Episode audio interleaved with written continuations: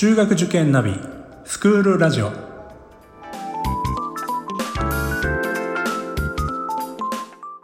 スクールナビゲーターののびるです。この番組は中学受験を目指すご家庭に学校の先生からの生の声や受験に役立つ情報をお届けするラジオです。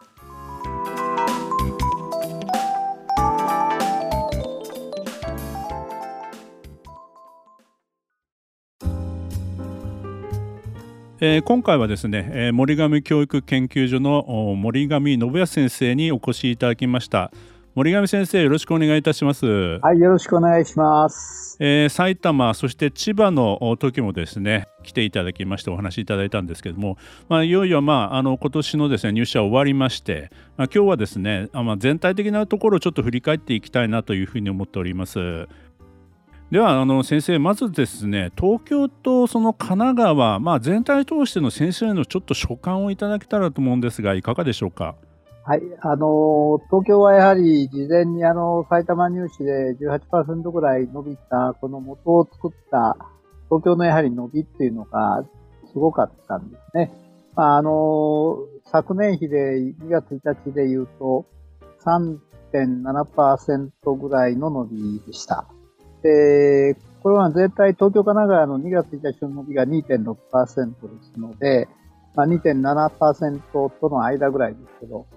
約、だからそれよりは1%、東京だけを取ると高い。逆に言うと、神奈川だけ取るとですね、1. 何かな。あの、あまり伸びてないんですね。つまり、東京と神奈川の差がかなり鮮明で、えー、東京の受験生は随分たくさん増えたかなというそういう印象を持ちました。はい。このあたりっては一つ理由として何が考えられますか？最大の理由はやはり人口が、東京がまだ増加を、6年生が増加をしているという、神奈川は減っていると、そういうことがやっぱり一番大きいんだろうなというふうに思います。うん、なるほど。で、これはもともとそうだったんですけど、さらに加えてコロナで、えー、この2年ですね、えー、昨年今年、入試の渦中がコロナでしたから、やはりあの、東京にたくさんいる受験生が神奈川に流れない。えー、その傾向が非常に鮮明に出たんだなと思います。まあ、あの私もちょっと聞くところによるとやはり、えー、まあ倍率が高かった受験生を集めた学校をこう東京、神奈川で見ると東京の方が圧倒的に多かったような話も聞きました。ね、はい、はいまあ、やはりそういう意味では、えー、東京の受験生は大変だなというのが率直な印象です。なるほど。ではちょっと具体的に少しいろいろなあの視点からちょっとお伺いしたいんですけどもまずそのまあここ数年といいますかねあの最近はもう本当にあの短期でこう合格を取っていくというようなまあ傾向といいますか思考がまあ続いていると思いますけども、はい、2月のその1日2日3日この日付ごとで何か特徴とかございましたか？今年初めてやはり2月の1日の午後の入試ですね。この規模が2月2日の午前の規模と同じになったと。つまり、2月1日を100といたしますと、2月2日の受験生ってのはまあ66%ぐらいなんですが、あこれに、まあ、それ、そこ、そこはまあ変わんないんですけど、1日の午後がですね、だんだんだんだん増えてきて、今年はついに2日の午前と同じ66%ぐらいになった。これはとても大きな変化で、まあ、ついでに2日の午後、3日の午前はどのくらいかと言いますと、これがまた同じように33%ぐらいということで、まあ、あはまあ、半約半分ずつ減ってそういうふうに、変化しているということですから、まあ、午後入試、今おっしゃったように1日、2日の、あるいは2日の午後まで含めたあたりで決めるという傾向が非常に強くなっているということですね。まあ、午後入試がまあ初めてまあ導入された時期というのは、まあ、受験生に対しての負担とかいろいろこう言われていましたけどももう何て言うんですかねこの2日間で4回受けるみたいなことが結構行われているような、まあ、そういったことがありますよね。オリンピックで、まあ、ウルトラ C が出たら、翌年はそれが普通になっちゃうみたいなところがあって、もはや、こう、なんか受けて当たり前というような感じな印象がありますね。あの午後入試も本当に学校増えてきてやはり難易度の高い学校でも午後入試を行うという、まあ、そういったことも影響してるんではないでしょうか？そうですね。これはあの2020年、つまり一昨年の入試で顕著になったんですけど、えー、やはり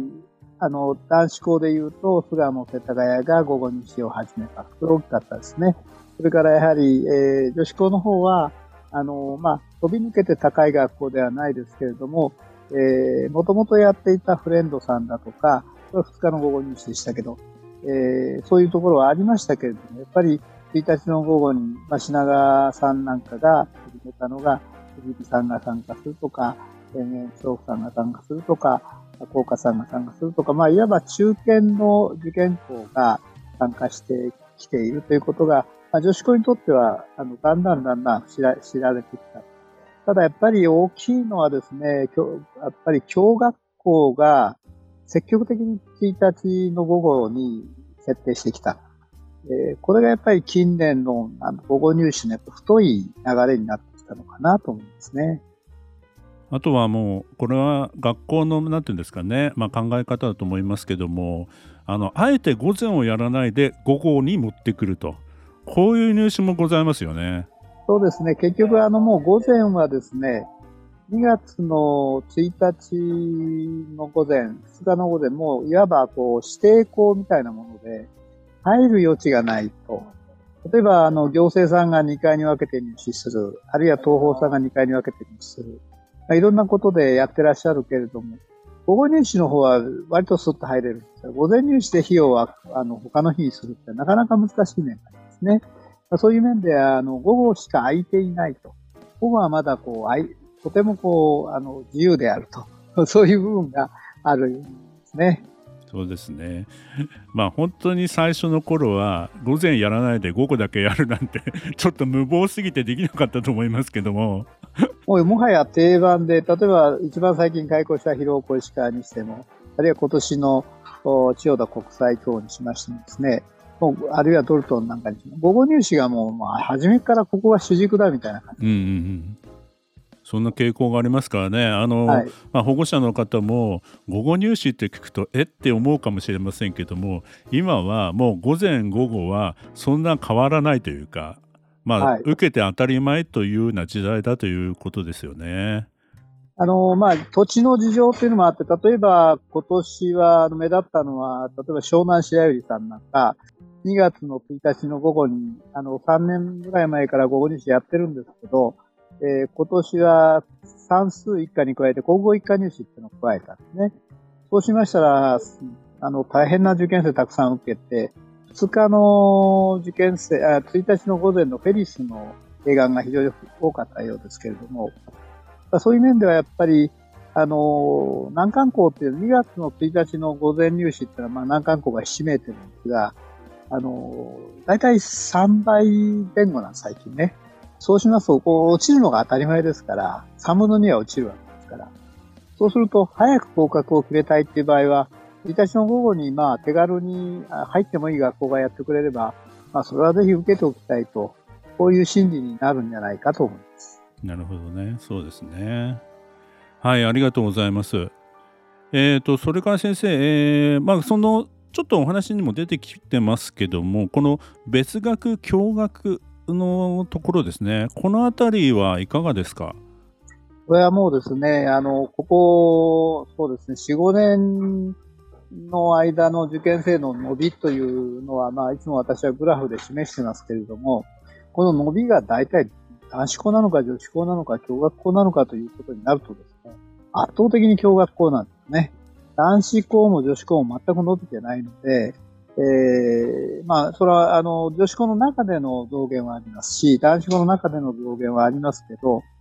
あの、いわゆるトータル、絶対量で伸びてるのは驚愕だけなんですね。ちなみに、まあ、あの、その、その伸び方の、こう、ラインで言うと、例えば、小学校は2月の1日は1万9000人ぐらいになってますし、それに対して女子校は1万2000人ぐらいですかね。それから男子校はもう1万1500ぐらいでしょうか。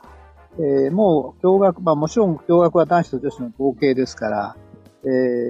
ー、それぞれに比べればもちろんまだ平均に達してない、あの、男子校、女子校に達してないんだけど、合算するともうかなりの受験者数になる。ただ、あの、具体的にどこで伸びてるかということを言うともっとはっきりするんですが、あの、男子校っていうのは、あの、実は、ほとんど上位校しか受験生いないんですね。はい。それから、あの、共学校、あ女子校はそれに比べて面白いんですけど、あの、返済したいごとにそれなりの受験生がいる。うん。ところが、あの、共学校というのはこの伸びがわーっと増えている。どこで増えているのかって見ると、まあ実は、E ゾーンっていう、まあ要するに偏差値で言うと50から55のところなんですけど、えー、まあ、まあど真ん中ですね。つまり、男子校と女子校が比較的高いレベルに受験生がいる。低い受験生に男子はいない。女子は低い受験生にもいる。で、真ん中のところって実は共学校が今やほとんどなんですね。なるほど。えー、そういう面では共学校に集中してきていますね。あのその、まあ、共学が増えてるっていう理由はやはりあのこれまでのその学校改革といいますか、まあ、男子校や女子校が共学化したというやはりそういった影響もあるかと思いますけどもいかがでしょうか？そうですね。そうですね、まあ、あの今年開校した千代田国際あるいは、えー、赤羽の整備のカレジアン国際あるいは昨年の広尾石川そういったところを見ますと、やはりあの、学校の改革の一環だということがよくわかるんですね。なるほど。はい。それぞれやっぱり女子校でしたもんね。うん、そうですね。はい。あとはちょっと学校の,、まあ、あの形態といいますか種別で見ていくとあいわゆるその進学校とそれから付属と、まあ、反付属と言ったりしますけどもこの辺りの傾向はいかがでしたか？あの進学校はあの大体、その D ゾーンが伸びてるのと大体、あの、同じような傾向になってるんですが、ただまあ、あの、個別に特に男子校についてみると、えー、一番上の最難関が全部増えてますね。まあ逆に、あの、昨年コロナでみんな減りましたんで、復活したという、復調したとか、ただ、あの、コロナ前ほどには復調していないということでしょうか。それから、いわゆる付属に関しましては、まあ、あの、統計のトップですね、えー、走行員だとか、そういうところが若干増えたり、えー、マーチの部分はデコボコですね。それから、いわゆる反付属といいますか、その日大のようなあのタイプですね。これはデコボコはありますけれども、ほぼまあ、あ日大系列は全部、全部に近い数伸びてますし、それから、いわゆる東洋大の系列だとか、ああるいはそのもう少し、あの、なんか、何巻かしてますけれども、成形とか成城学園とか、そのレベルのところも、まあまあ、あの、ちょっと減ってたりするとこもありますが、まあまあ、どちらかというと好意あって。えー、中央大学、僕の横浜は昨年減って今年は増えてたりだったかな。まあ、そういうような、あの、中央大学も、だマーチの一環として、まあ、高い人気があるというようなところで、法政大学附属さんがやや減ってたぐらいでしょうか。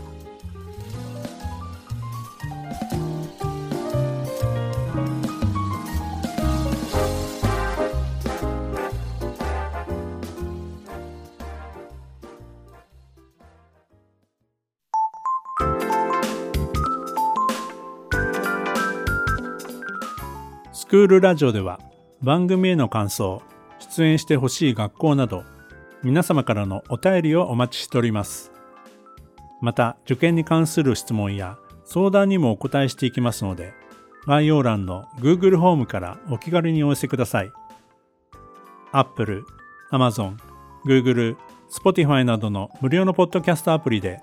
購読やフォローなどのボタンを押していただくと更新情報が届きますので便利です。それでは次回もスクールラジオでお会いしましょう。